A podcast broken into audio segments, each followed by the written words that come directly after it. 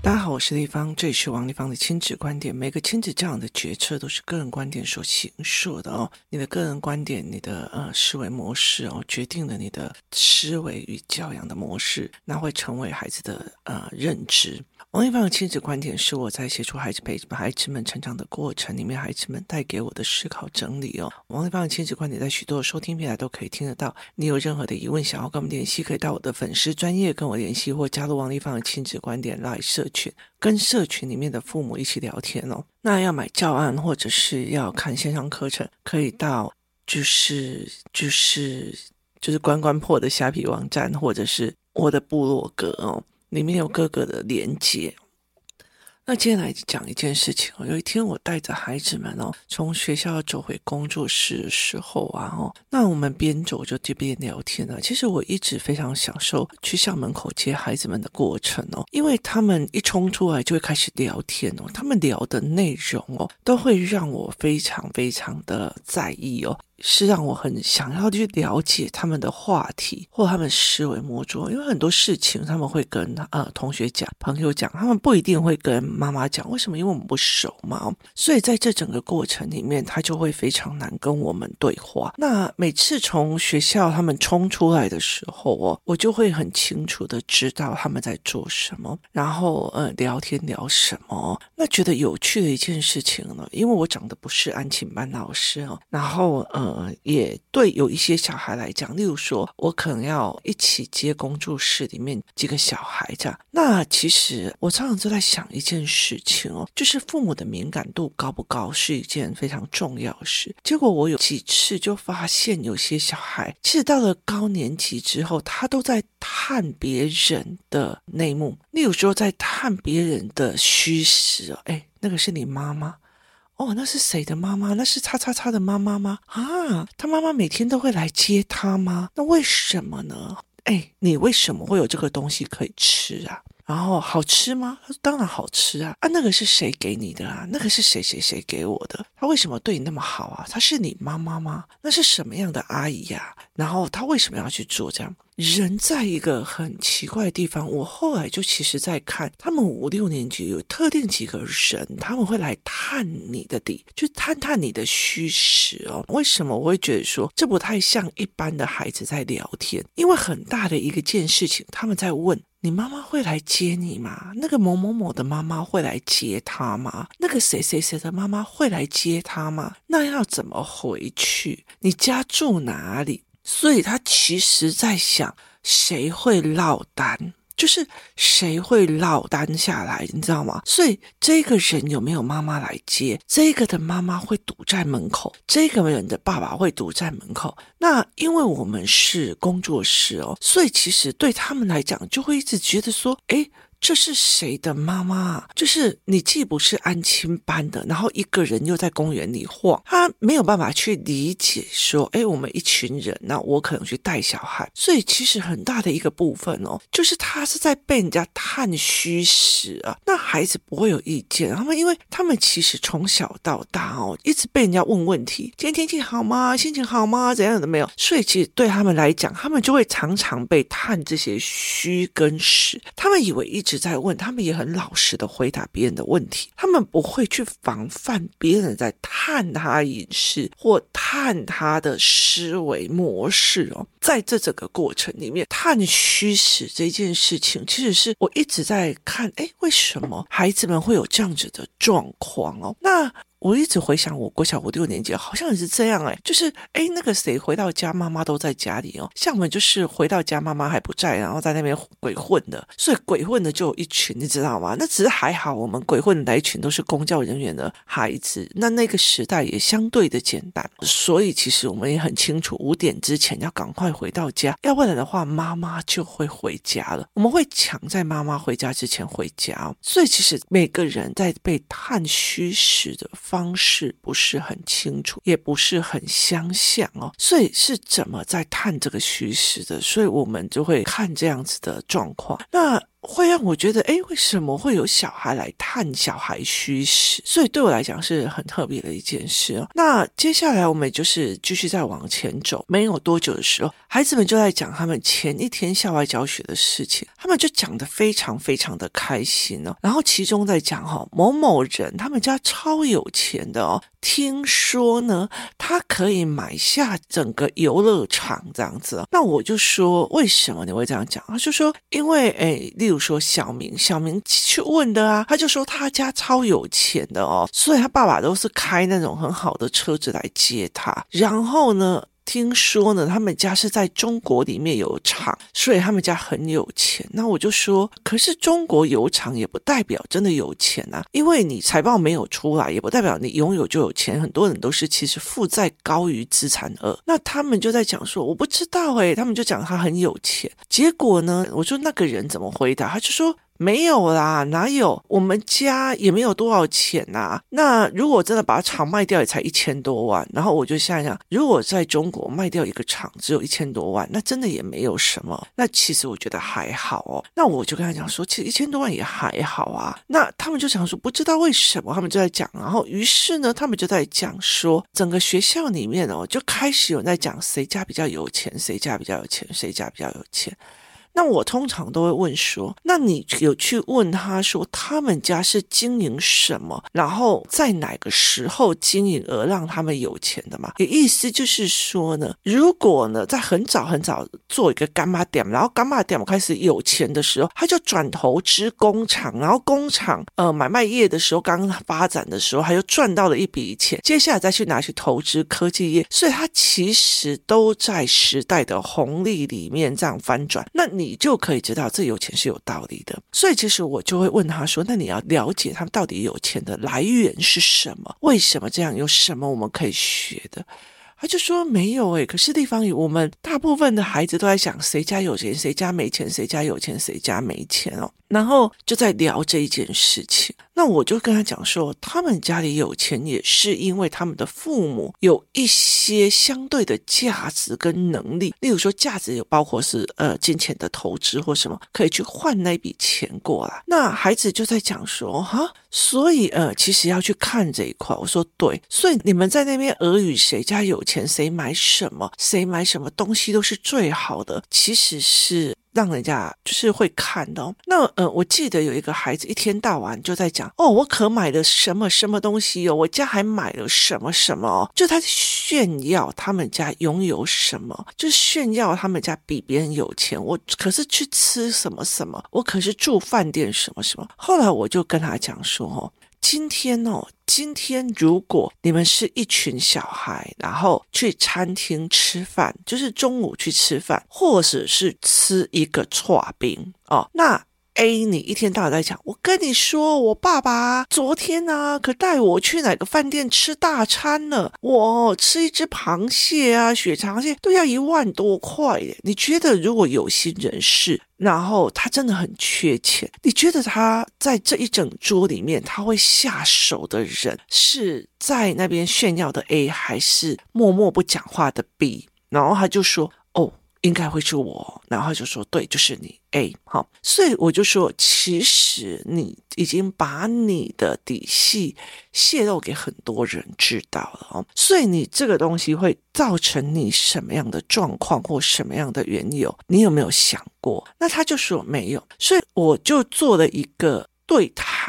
例如说呢，如果有一个人他想要绑架人，他正在找对手的时候，他会想要去那个好像看起来用的东西都是最好的那个小孩，还是看起来不怎么样脏兮兮的小孩。他说会看起来很好的。那你如果一直炫耀你家超有钱超有钱超有钱，那抢匪毒匪会不会去想要去拿你家？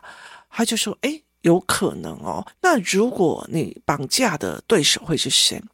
意思就是说财不露白这件事情了，你跟他讲财不露白，你还不如以他去站在劫匪绑架犯的角度去做这个思考所以包括那天在讲一个东西，就说一个小孩绑着马尾哦，然后我就问他们说，你们知道马尾是什么吗？然后几个小孩刚好就绑马尾，我就说你可以知道一件事情吗？其实国高中生哦，以前像我们专科学校，我们校长其实会一直跟我们讲说，尽量不要绑马尾，你可以绑公主头、辫子头，这不要绑马尾哦。那他们就问为什么，说很简单啦，如果你走在巷子里面或走在因为我们那时候比较偏远嘛，所以其实别人要抓你或者是要抓人的时候，最好抓的是什么？最好抓的是有马尾的那一个人，啪就把他抓到草丛里或者是巷子里面哦。所以他其实是他抓着你的马尾，你说不都很难，他抓着你的手还可以甩开，抓着马尾你就痛到你就会被人家抓进去。所以站在歹徒的角度来讲，他其实是这样。所以其实有时候思考课我会很挑孩子的一个原因，是因为有些小孩心地很差，在害人的时候，这反而是一个犯罪教学。我记得在很久以前有一些所谓的刑事案件的电视剧跟电影，后来到最后被停播的一个原因在于是它也有可能变成是一种犯罪教学哦，所以其实它是一个一刀两刃的状况。所以我常常会在心里在想说，那我要怎么去教这一群孩子？那后来这一群孩子就跟我讲说，立方姨某某某说啊 A 呀，他的护照过期是不是？我就说对啊，然后他就说那这样子他就不能出国了，春假就不能出国。然后太好了。我说为什么他不能出国？对你来讲是太好了。他就说因为我真的受不了他在炫耀。然后我就说为什么出国是炫耀？他说因为他们有钱出国，我们没有啊。我就笑一笑说，他有钱是他自己用能力赚来的吗？你了解那意思吗？他自己用能力赚来的吗？如果他今天自己用能力赚来的，尤其在只有11岁的小孩或12岁的小孩，那我真的会觉得是我值得佩服的啊。好，那如果是别人赏的，别人给的，这为什么要炫耀呢？我就说这为什么要炫耀？你不觉得这个逻辑很像两个和尚去化缘，其中一个和尚在炫耀今天化缘得到的东西是一块肉，另外一个知道的是一块豆腐，这样子的炫耀都不是你本事自己赚的，全部都是别人给的。说穿了也就是等靠要，只是等到的靠的要到的比较多。我说这有东西值得你去学的吗？他说没有。那他如果没有值得你去学的，就没有值得你去尊重的样子啊，那也是他爸爸给的，那他爸爸有没有这样子的能力？所以我就会跟他讲说，拿别人给的东西来炫耀，我觉得是没有什么意义的啊。所以其实我在跟孩子讨论的这个概念的时候，我比较去引导到他们取得资源的路径与思考，就是他是用什么价值去取得的。例如说，好，这个小孩10岁他出国去，例如说我儿子跟着我出国去，然后他回来炫耀，那我就会说这其实是你依靠着我的能力出去的，并不是你自己本身有那个价格与价值可以出去的，你凭什么炫耀？对，你凭什么炫耀？你为什么炫耀？你干嘛要炫耀？这件事情是你凭什么？就是你没有提供那个价值啊。说穿的是我想出过，然后想要让你长见识，一起出去。老实说，我带孩子出去，然后都要坐比较便宜的航空公司，这样可以比较省价钱。这省价钱的一个思维模组在于是，今天如果不带他们的话，我可以去付比较高额的钱去住到比较好的房子或者是好的东西哦。所以其实在于是他是用我的能力去享受，而在这个能力的过程里面，他们是做了哪一件事哦。所以我常常在跟孩子讲，那个不是由你自己得到的，那也没有必要去做哦。别人有本事去赚到那个钱，你要去理解别人的本事是怎么来的，他怎么去做的。例如说那个人很好他们家怎样怎样怎样怎样，那我就说好，那他爸爸是医生，他爸爸医生这个东西是怎么来的？他难道不需要读书就拥有吗？好，阿公阿嬷很有钱，那阿公阿嬷是用什么东西得到？今天如果我今天刚刚好我天资聪明，我每天都躺在床上，我也得不到我医生的那个职位啊。所以其实在这整个过程里面去看懂别人拥有后面的思维路径是一件非常重要的一件事情。那时候炫耀值不值得让你不舒服，或者别人有钱为什么会让你不舒服？有时候我觉得每次在看那种新闻里面去看那些酸民你就会觉得非常非常的悲哀。就是像我有一次看到了，就是有一个高雄的捷运警察，他就是买了五月天的票，结果很开心，他想要跟他老婆重温就是年少，可是问题那天他要值班，所以他就不能去，就老婆就带着儿子去，然后看到爸爸还给他一个拥抱，大家就觉得so sweet， 就是非常的温暖可是下面就讲这有什么好叫的啦警察薪水那么高，他是赚钱啊。我就想说警察薪水那么高，那是你觉得高，他所付出的劳力跟东西是你付的，那你既然觉得高，那你去考啊。就是为什么总有人在下面在那边酸来酸去呢？就是警察薪水哪有高，警察薪水很低呢谁叫你不读书你要变警察？我就觉得你们还好吗？我觉得很多的时候去看懂，其实很多的警察很辛苦，然后很多的遇到歹徒干嘛以后都还是要去面对，所以为什么要这样子去酸人家？这对我来讲是一件很没有意义的事情，赚多赚少都不是你该酸别人的，那你自己多好。当你真的在觉得说你把你人生的不甘愿都在酸这一些事情，有益处吗？所以其实别人在探你的底，探你家里赚多少，家里有没有钱，你要有防心。那今天父母给我的钱，今天父母给我的东西，我没有必要拿出去炫耀，就是我没有必要拿出去炫耀，去炫人家说我可是有车啊，我干嘛有的没有的所以这对我来讲是一件非常有趣的一个思维就例如说我那个时候其实在我在读专科到4、5年级的时候，大部分的人其实都已经有驾照了，所以其实我们就会慢慢的看出来说谁有车谁怎么样其实有人满18岁家里就给他开车。为什么？因为一个在台中的南屯的学校，但他家在丰原啊，然后有的是在彰化那爸爸妈妈又希望他每天通车，他就给他一台车，这有什么了不起的？然后那时候我记得我们班有一个女生，她开的是吉普车，在那个年代开了一台吉普车，我们就觉得好炫可是她从头到尾都非常非常的低调，就是她从头到尾都非常非常的低调。然后我也曾经遇到的，我觉得真的让我在思维里面真的很颠倒的，就是我所有的朋友那些有钱都超低调的，就是非常非常的低调这样子我也曾经一直在救助一个同学，他每天就只有吃一个20块，那时候当初的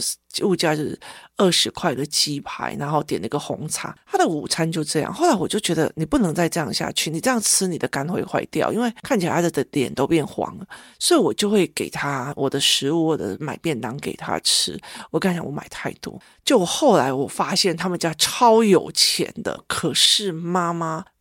在他们小孩出生的时候帮每个小孩都算过命，他觉得就是他的命不好，所以就不给他任何资源，然后唯一给他的就是零用钱，他全部都去买刘德华了，全部都去买刘德华了。所以当我知道这一点的时候，我就觉得不好意思你们家比我们家有钱太多了，而且呢你花钱的方式不是你妈妈没有给你吃的，是你全部都去买刘德华，导致你每天都只能吃就是一包5块钱的科学面加养乐多，然后或者是一个什么鸡排加上红茶。所以对我来讲我就觉得太不可思议了，你知道吗？所以我后来在遇到这些炫耀的孩子的时候，我就觉得